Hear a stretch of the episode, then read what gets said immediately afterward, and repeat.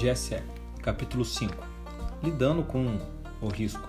Você pode lidar com o risco de três maneiras distintas: não fazendo nada, ou formando uma poupança para eventualidades, ou fazendo um seguro. Não fazendo nada, você tem que entender que você vai assumir os riscos de que, caso ocorra uma situação de emergência inesperada, você vai, né, acabar se dando mal ali, né? O, formando uma poupança para eventualidades, é necessário ter uma disciplina para colocá-la em prática. Nessa situação, você decide construir uma poupança em separado para lidar com as circunstâncias não esperadas. Já fazendo um seguro, você tem que você tem de ter um seguro específico contratado para cada eventualidade. No caso, você vai ter um seguro, vai ter um seguro para automóvel, um seguro para vida, um seguro para saúde, um seguro residencial e assim por diante. Agora entrando dentro do, do do material ali, né, do que pede, o reduzindo os riscos é agir preventivamente ou minimizar os riscos. Consiste em tomar atitudes que coibam, dificultem ou minimizem a chance de ter um evento indesejado, que isso no caso ocorra. Então você vai ali para ter a redução desses riscos, ter uma reserva de emergência, que corresponde a um valor acumulado em alguma aplicação com risco muito baixo e com alta liquidez, pois não dá para saber quando será realizado utilizar. Lembrar que liquidez é basicamente aquilo que você consegue pegar rápido. No caso, o dinheiro que está na tua mão ali é o que tem mais liquidez de todos, porque está disponível para você utilizar. Já agora, você tem um bem como, por exemplo, uma casa, ele não, não tem alta liquidez, porque você quer vender ele, você quer transformar aquilo em dinheiro.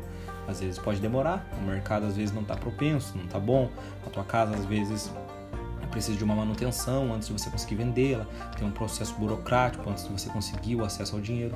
Então, a reserva de emergência ela tem que ter um risco muito baixo de você é, perder alguma coisa do tipo, de acordo com o valor que está sendo guardado, onde está guardando esse dinheiro e com alta liquidez, pois não dá para saber quando será necessário utilizá-lo. Mas quando for necessário, você tem que ter a possibilidade de ter ele rápido ali na tua mão. O valor acumulado na reserva de emergência ela, ele deve ser equivalente de 3 a 6 meses do seu custo de vida. Então, se você recebe ali no caso, do, é, se você tem ali no caso 2.500 por mês, o valor de 3 meses no caso seria 7.500. Já se for 6 né, meses do seu custo de vida vai ser 15 mil. Então, se você recebe 2.500, a sua reserva de emergência ela vai variar de 7.500 a 15 mil reais. Você tem que ter isso guardado. E alguns, né, pesquisadores e estudiosos a respeito dizem que é bom até mesmo 12 meses, mas para questão do conteúdo aqui é bom se atrelar a questão de 3 a 6 meses do seu custo de vida. Então se na, na prova estiver dizendo lá que ah, você ganha um total de mil reais por mês, então a tua reserva de emergência ela tem que estar tá entre 3 a 6 mil reais que você tem que ter guardado. Tá certo. Isso aí. As boas aplicações para reserva de emergência são poupança, né? A caderneta de poupança também mesmo caso, o Tesouro Selic, os CDBs de liquidez diária ou até mesmo na conta corrente. Porque, por exemplo, o próprio Nubank é um banco ali digital que você deixa esse dinheiro ali parado e ele te dá uma rentabilidade. Além dele te dar uma, uma rentabilidade, o risco é muito baixo e ele é altamente líquido, porque você pode girar, usar esse dinheiro quando você quiser, basicamente você pode utilizar ele. Da reserva remunerada agora é que o planejamento para a reserva remunerada exige fazer reflexão, pois é por isso que você prepara-se para a reserva remunerada, porque envolve diversos aspectos, no caso, os desejos, os sonhos as escolhas de cada um. E, e seja qual for a sua escolha, uma coisa é certa, haverá implicações financeiras. Então você tem que ter essa reflexão de como vai ser nessa questão da sua reserva remunerada. Então, eu devo me preocupar com a minha reserva remunerada? Bom, a princípio, todos nós devemos nos preocupar com nossa reserva remunerada, independentemente da idade. Então, não vou deixar para pensar lá na minha reserva remunerada quando estiver lá quase é, entrando nela. Então, é, é impossível fazer um bom planejamento para o longo prazo quanto e quanto maior for o prazo, mais os juros podem trabalhar a nosso favor. É, eu falei errado, não é impossível fazer um. É importante fazer um bom planejamento para o longo prazo. E quanto maior for o prazo, mais os juros podem trabalhar a nosso favor. Então, se eu vou, ah, eu É, muitas pessoas falam, poxa, eu deixei mil reais ali, é, rendeu tão pouco esse valor. Claro, além de ser um valor baixo, então ele vai render pouco, você tem que entender que o tempo ajuda muito na questão dos juros, porque é juros sobre juros, né? No mês está rendendo sobre o mil, no outro mês está rendendo sobre o mil e mais o, o lucro que você teve no, no, no, mês. No outro mês, é assim por diante. Então, o juro composto é uma coisa muito, muito boa nessa questão, né? É, só tomar cuidado ali com as questões de, ah, se está tendo uma rentabilidade ali até mesmo maior ali ou menor que a inflação, mas isso não vem ao caso. Mas é bom ter essa, essa noção ali do, do que você está guardando.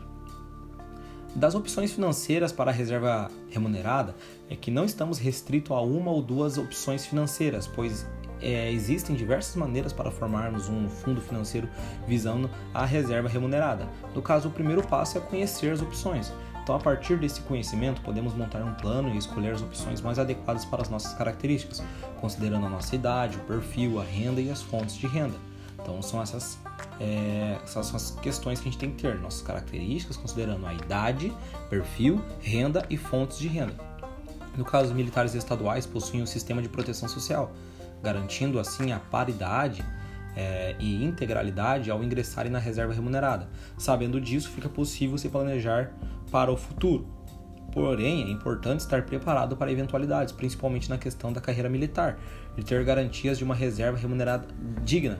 Porque hoje a gente está num tempo bom a respeito do militarismo, com relação às aposentadorias, etc. Mas talvez amanhã entre um período nebuloso aí, né? Então por isso que a gente tem que estar tá se preparando ali, né, com relação à nossa reserva remunerada. E dentro disso entra as questões até dos planos de previdência privada. Porém, são investimentos de longo prazo, de pelo menos 10 anos, que existem algumas opções com modalidades e características diferentes. Contudo, de forma geral, são produtos ruins com custos altos, os planos de previdência privada, em razão das taxas cobradas pelas instituições. Já na previdência complementar aberta, no caso as entidades abertas de previdência complementar, as IAPs, são entidades constituídas sob a forma de sociedade anônima e estão autorizadas a instituir planos de previdência complementar aberta, que podem ser comercializados por bancos, corretoras, seguradoras e outras instituições. O mais conhecido é o Plano Gerador de Benefício Livre, o PGBL, e também tem a Vida Gerador de Benefício Livre, que é o VGBL. No caso, apesar de ser um tipo de seguro, o VGBL pode ser utilizado como opção financeira para reserva remunerada e é vendida como plano de previdência privada.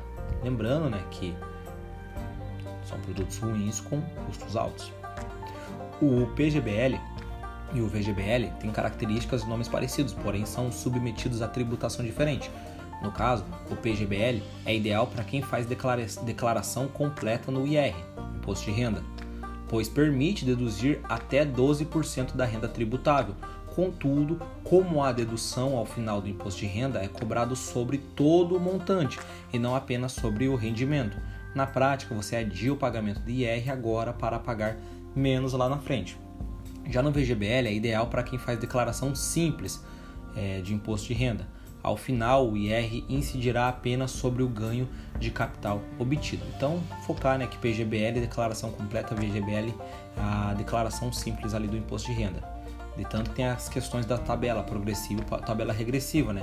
A tabela progressiva é aquela que varia de acordo com o ganho sendo descontado diretamente na fonte, no momento do saque. Já na tabela regressiva é para se ter um ganho tributário. Tem que deixar pelo menos 10 anos, porque vai variar ali de acordo com os anos ali a, o percentual da tabela. A tabela progressiva basicamente é a que a gente tem do nosso, da nossa declaração de imposto de renda.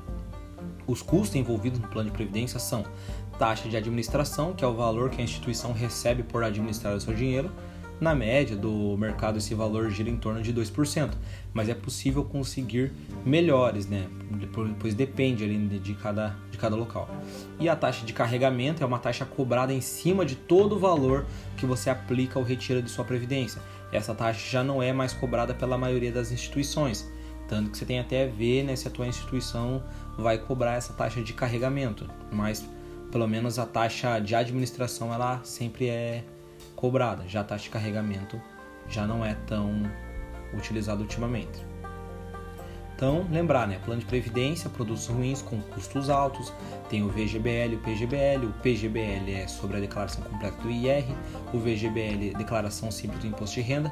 Tem a, tem a questão da tabela progressiva, tabela regressiva. A tabela progressiva varia de acordo com o ganho, sendo descontado diretamente na fonte, no momento do saque. Já a regressiva era para ter um ganho tributário, tem que deixar pelo menos 10 anos esse valor. Taxa de administração na média do mercado, esse valor gira em 2%, mas é possível conseguir uma taxa melhor. Taxa de carregamento é uma taxa cobrada em cima de todo o valor que você aplica ou retira de sua previdência, mas ultimamente já nem é mais cobrada, mas em algumas ainda é.